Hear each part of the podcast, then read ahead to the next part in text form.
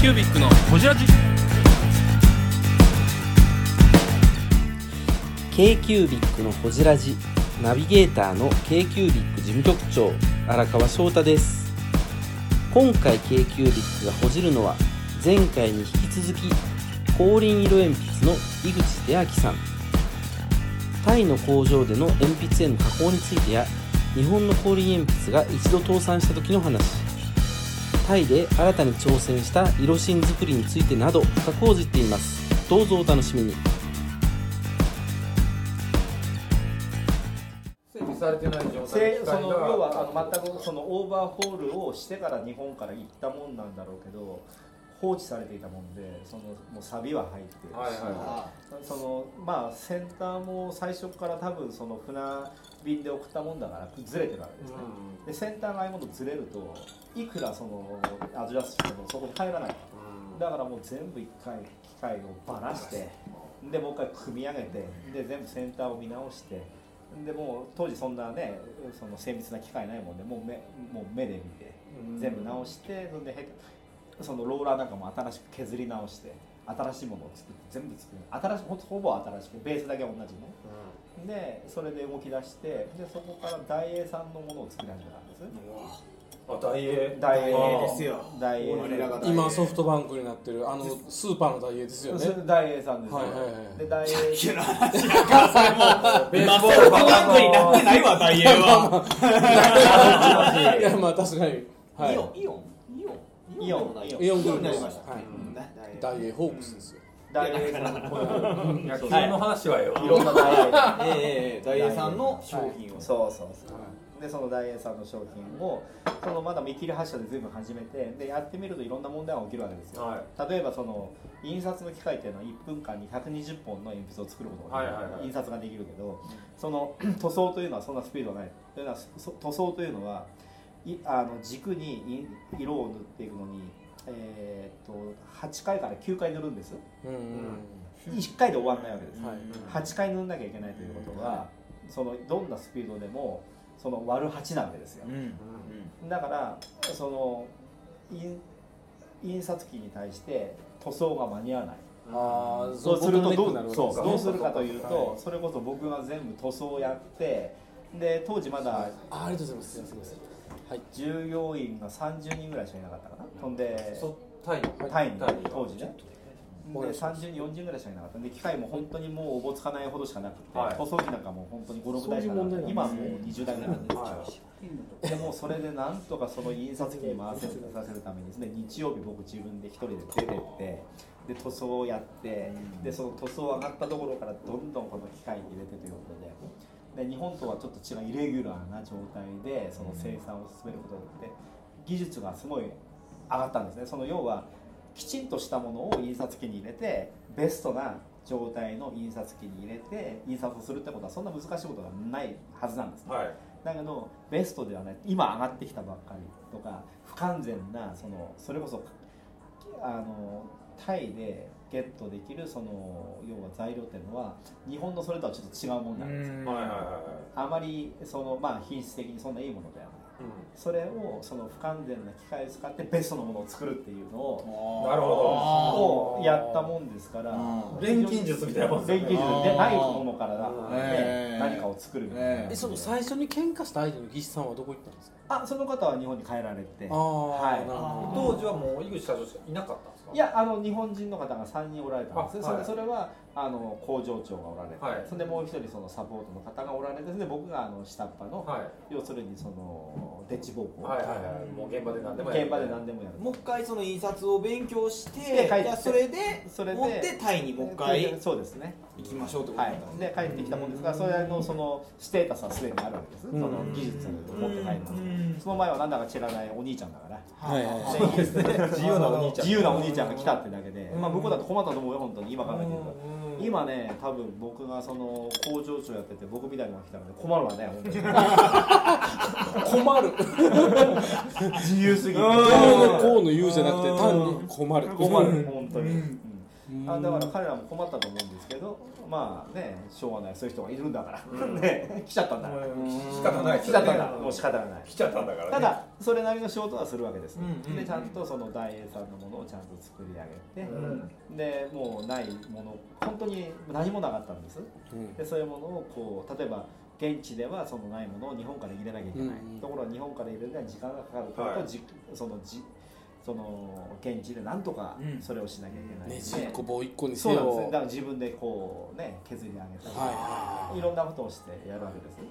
だからそこでいろんな技術を学ばせていただいて、だからもう常にイレギュラーなことの中でこうやっていたから、はい。そこは強みだと思うんですね、うん知恵と工夫で乗り切るしかないんですよね。もうそれしかない、ね。知恵と工夫すべて。昔やってた自転車をねそうなの。売人会社でそっか組み立ててそういうことなんです。そうか。そう。組み立てて僕別に3000円で売るという仕事を。そうそうそう完全に繋がってますね。は別に工業大学を出たわけでもないし工業高校出たわけでもない環境経済。そうそう環境経済だから。だから今でもやる鉛筆鉛筆作ってていいのかって今でも言うわけ。うん。だからいらないものもしかしたら作ってんじゃないのかこれでもしかしたらとんでもない数の人が不幸になってるのかもしれないんだぞ。環境経済って言うからやね。言うからやね。下田と思う。ごめんごめん。下田と思う。氷色鉛筆井口自由色鉛筆工業の井口秀康 K9 こちらじ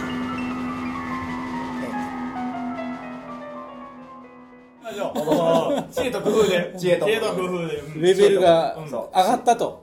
でちょっとずつその貢献もし貢献もしのに対してそんで私のその地位もそこで確立されていくわけ、はい。もまあ機い械任しといたら井口に任しといたらなんかうまいこと今もあるわみたいな。いいもん作ってくるよそうそれが1993年ぐらいだったかな、はいはい。でまあ動き出したと。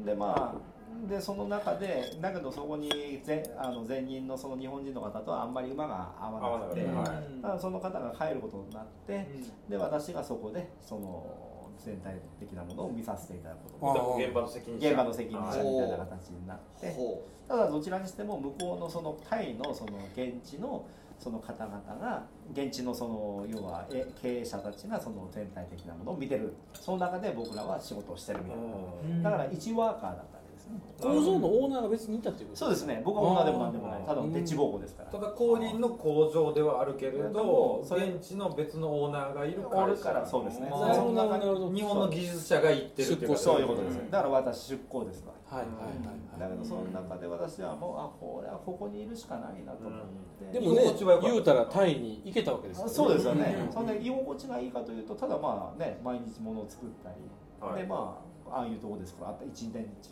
あったかいし 一年はいあとパン短パンでね、はいはいはい。うん。で昼ご飯に虫食べたりするボクシングやったりねキックボクシングやったりして、あうん。でムエタイやったりして楽しんでね、うん。楽楽しくやってるわけボクシング部からつながりましたよそうそうあの、うん。そうあのただリアルにボクシングの施設がありますそうそうあの工場に構成服に構成としてすごい。サンドバッグがサンドバッグもあるしあのベンチプレスもありますしそれでみんなで。ジムがあるみたいな感じ。ジムですね。ジムはあの今拡大してて。へまああれからそれに大丈夫ですか。ライザーライズアップ。いやちょっとしたムエタイのね道場みたいな。のそうあそう。みんなあの勝手に月にやって。でうん。あの工場長みたいな人がひたすらこうあれ上げてた。りレクリエーション施設なんですね。そうですね。全体。全体が。工場がリクエーション。工場がレクリエーション。施いい。い設工場のおばちゃんたちが昼ご飯に敷地内でなんかあのレジャーシートみたいなのでお昼ご飯お昼ご飯毎日キャンプで。すごいピクニック。へまあ自由ですよね自由ですね。そうそう。ーその礎を築いた93年。そうですよね、はい。それでそのきゅわかりますわ。93年戻しましょう、はい。おいおいおい。時代を戻しましょう。はい。時系列がガチャガチャになってくるからね、はい。ほんで、わ回すのうまい。ほんで93年ぐらいで、はい。そのまあ物が動き出してでもその当時作ってる量っていうのは本当そんな大きな量ではなかったんですね、うん。で輸出をするにもやっぱりまだ技術的な問題があったり品質的な問題があったりでも日本には入れてたんですよ。うんただその芯しうちには芯がなかったんですね。色芯は鉛筆の芯というのは全部日本からの供給だったんです。芯にした状態で、はいはいそう要するに芯だけはうタイでは作れない、要はタイは何かというとアッセンブル工場なんですよ。芯は日本から入れる。そしてえー木材木ははインドネシアから入れるその氷水巻きの工場で作ってた芯が来た。わけです来るわけです。ねコアな部分を日本から輸入して鉛筆にして切り出してそで塗装。塗装すると、うんで印刷。印刷をするしたりまああのこ刻印を使用したり。でパッケージングまでしそてう。でフィニッシュしてパッケージングして出すというそういうような。それまた日本に戻すってことですか？日本に戻すのはそれは一部がそのあーその大英さんのはい。OEM であったり、まあ、日本に実際にそのコーリンという名前で出したのはそんななかったんですよね当時ね。であの東南アジアにはい。その市場があったんですよ当時から。それこそシンガポール香港ですね。それからパナマ、えーフィリピンそれから南アテルアビブとか、結構広い地域ですよね。でそれはもうもともと氷にあったその大きなあれで我々が作ったわけでも昔からあるもんですねそうてと氷の昔の先輩方が作られた、そういう市場があってそこに出すために要は日本で作ってるよりもタイから出した方がいいんじゃないかということでそこが作られた。まあアジアの中心でタイにもそういう市場があったんですね。それにそれで随分早い時点で多分他のメーカーさんよりも早く海外に出たんじゃないですか、はいコーリンさんは。そんな気しますよね。90そうですね、90年ね、まだだ多分三菱もトンボも鉛筆で出してたらいないと思うんです。よ。うん。うんで、我々が多分先駆者ですよね。でそれはせ社長さんのその先見の目があったんですけど、ただ実際にそのむ外国でね、その東南アジアで日本と同じレベルのものを作るっていうのは簡単なことではない。で、まあそれは実際に大変じゃなかったと。で日本からその材料を入れる。海外からまた材料を入れる。それをタイでアッセンブルして出す。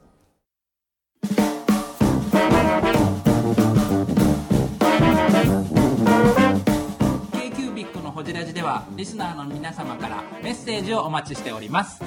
アドレスは info.kcubic3.com info.kcubic3.com もしくは KQBIC サイトのメッセージフォームよりお願いします。iTunes のコメント欄でもお待ちしております。皆様のお便りせーのお待ちしています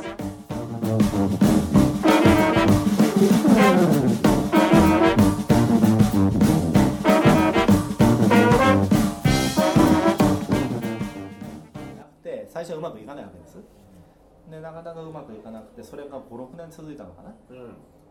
でやっとあこれはいいかなと思った時に1997年にタイあ日本の光琳がその倒産してしまいました。97年。です97年ですそれは何か理由があったそれはね日本の小売が、きゅあのー潰れたのは多分当時のねそのいろんなメディメディアというかしあの宝島とかにも随分、うん。宝島ってあの雑誌あるじゃないですか、はい。あれにも随分書かれてましたけど、そのまあして集団にしてやられたと。して集団にしてやられた要するにそのまあそういう人たちが入ってきて会社に入ってきて、でそういう会社をこういうようなこの見てくれをよくしてでそこでとんずらしたという。で負債総額が相当なことだったんですよね、でその時そんで私らは全然その寝耳に水なわけですね、えーまあ、大体感じはしてたんですけど、まあはっきりとは見えてないわけじゃないですか、まあまあ外にいますもんね。そうですね外にいて。ただたまに日本に帰ってくるとおかしなことになってるなって思ったんですようん。でもやっぱり潰れてあその倒産してしまった。で潰れてしまったものでなその時にまあいろんないろいろ問題があってそんで我々じゃあ我々どうするのかとその時タイにいるのは3人です三あもうその時2人なんです。二人。1人は返されてしまって。はい。で私2人もう1人の方がおられておあのおじいちゃんがおられて、技術の人がいてね。でどうしようかなでどうしましょうって言って一度日本に帰ってきてどうすんのってタイはって。ね、あんたらどうすんのや。聞いたらあのタイには迷惑はかけないようにするみたいなことはまあ口先だったのかなんだかわからんけどそういうこと言ってくれるわけですねでまあじゃあとにかくそのタイの存続をきちんとしていただけるようにこういう処理をしてくださいねというふうに一度処理をしていただいてそんででその要はそういうパッケージを僕はタイに持ってって、でまあこれも日本なくなってしまったからただ僕はこういうパッケージ持ってきてこういうその要は法律的に何にも問題ないよと、そういうようなパッケージを携えてあの向こうの人たちに渡してで僕を雇ってくれとで向こうでまあ技術をやるから何でもやるからこうすまやらせてくれと、うん。あそうかオーナー別やから。そうそうそう。の工場は。うん。まだ存続はするわけですよ、うんはいはいはいはい。向こうらには向こうの人たちには関係ないことだから。日本がいなくなったわけで。言うとらね降臨っていう商標がどうなるかですよね。そうですよね。商標その要はその海外で権利的な問題もそうですよね。そのそれは全く問題ありませんよというそのお墨付きを日本からいただいて引き続きこの氷こので使って氷として仕事が続けられるようにしてタイに持って帰るんですよね。うんそれ問題なのが色芯が入ってこない。ただあそう。かでその日本神は入ってきませんよね。で当時でもその後色神はないと。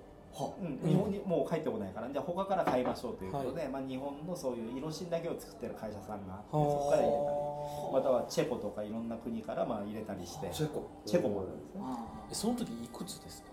私はだからそれって1997年だから20年以上前かね。はい。だからまだ30 30いくつかね。いくつぐらい？30前半ぐらい？そうそうそうそう。ちょっと若いよね今の私たちちょっと若かったちょっとそうそうそうでもしょうがないからなとにかくまあ僕としてもで日本に帰ってきてあのハローワークとか行ってあのなんかちょっと就職活動とかするわけです。ああその時はもう帰ってこようと思ったんですいやいや別にあのそういうネタネタで。ね何が本当なのかわからない。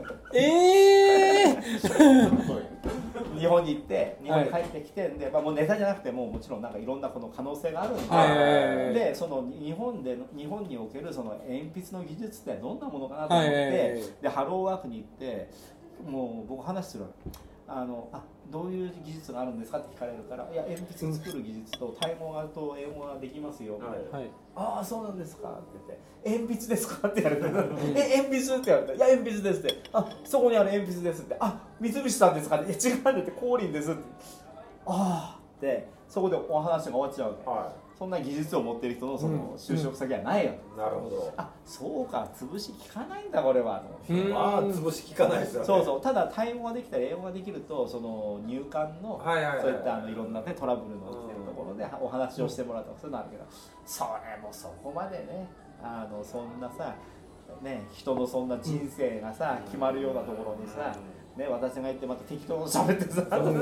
自由人が言っても自由人がね言ってね適当なこと喋らないと思ってあもうこれはダメだと思ってまたタイに戻って、はい。でタイで。でその時点でもう私はもううちの女房とは結婚してるわけですね。はい当ああそうか。はい。そうかそうか。はい。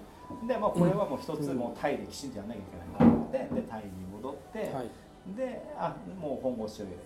いくらでもいいから俺雇ってくれ、うん。もう全部やるからで雇っていただいてでそこから少しずつこう地ならしをこうして。えー、ブングスキーラジオです。ブングスキーラジオ。1年以上やってきてます。ブングスキーラジオ、小野さん、どんなラジオですか？えーと2人がボソボソ話して1人がハキハキ喋るラジオですね。高橋さん。え？なんですかね？用意してませんでした。あー。楽しくやってます。聞いてね 全然楽しそうじゃないいいんじゃないですかこれはこれで。そうか。でそのそのところが要するに色し色鉛筆を作るには色紙がなきゃいけない、そうですよね。で墨芯という墨芯ってのは HB とか 2B とかね、ああいう普通の黒い鉛筆というのは芯が中国から安く手に入るんですね。で技術は日清月歩で良くなってる。はうんあの HB と 2B とか、えー、と HHB とかそこら辺のものっていうのはちゃんとしてるわけですね、はい。ただそれが 4B5B になってくると怪しいものがあるから、い柔らかくなってそうそう、そういうものがあるんでだから HB だけはその中国から買ってきて、はでそれよりちょっともっとこう範囲の広いものは日本から買ったとかそういう形で補ってたんですね。ただ色芯ばっかりはもうそのいろんな一箇所じゃもう生産量がこう足りないわけです例えばある中国から買ってきても足りない。で品質も良くない、うん。それを氷の名前を入れて売るには非常に危ういじゃないですか、で日本から買ってきてもやっぱりその間に合わない、はい。でそういうことででどうしましょうということで当時日本のあのまあ光琳はそういう潰れ方をしたんでたくさんの仕方をしたんはいはいはいはい。でみんな憎き氷なわけですよ。要は回収できないでいる方々が多いわけですよその氷とかが業界的に氷が憎き氷氷なもんでその何とかしてくださいって言ってもそれより金払えっていう。逆に力貸してくれないわけですね。そうですね、ん。でもその中でもその町屋とかあのまあ、昔ながらの東京の鉛筆屋さんたちの、まあ、ある方が「あいやいいよ井口君」って。昔から知ってる方ってね、はいはいあのえ何とかししてあげるよって言って口利きをいろいろしてくれて、である方を紹介してくれてその方がその色絵色芯を作ってる方がね東京で隅田で、うんうん。でその方が今でもある今で今はもうなくて。今でその方と意気投合をして、はい。で色芯の技術を教えてもらって。うん。あそこで習得したんです習得して。へえそれでから。へ全くそのだから今作ってる色鉛筆のその色芯の技術っていうのは、ん日本の氷の技術じゃないんですよ。その隅田のその人のそのその人の技術技術なんです。でその技術をタイに持って行ってそんでそこでやらせていただいて。へで物は面白ねそうだからその日本ほぼ日本の技術で出来上がってるわけですよ。今のタイの。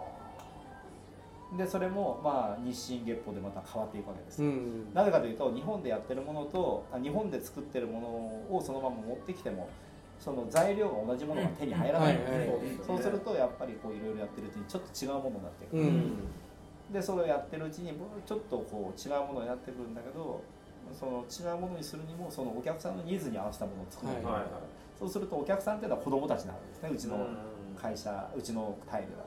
うん。子供たちでうちの子供たちがちょうどそういううちの子供がまだ1歳2歳3歳4歳5歳の時に、そのまあ45歳になった時にこういうものはどうでしょうというのを子供たちに使わせてみたり、それこそ幼稚園であったりねいろんなところに持ってって作ってみるとそれがいいもの。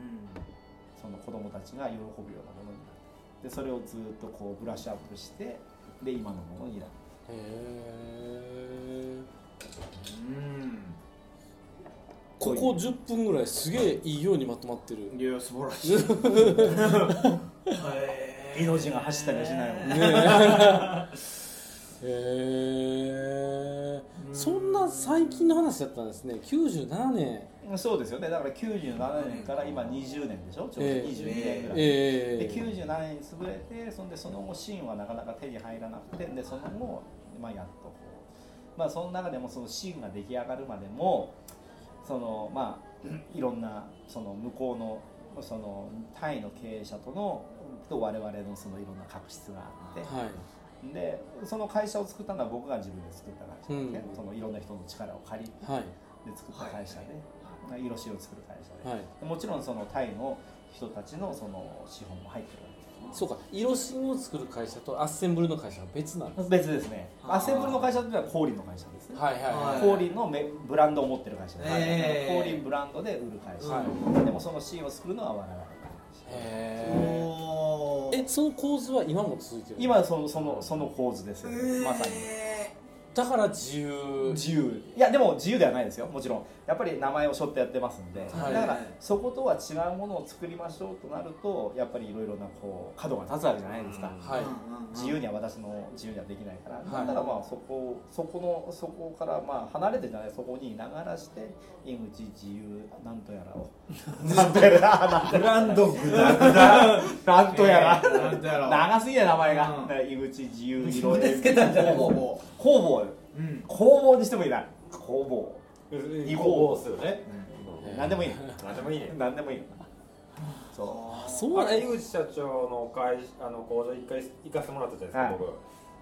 二棟あってシーンを作るところが。工場とうはい。あのアッセンブルの組み立てる。組み立てとあのペイント？はい。の工場があって、はい。向かい合って、はい。木工とね。木工とね、そうそう。そうそうですよね。そっちとこっちは違う違う会社。違う。会社なんです。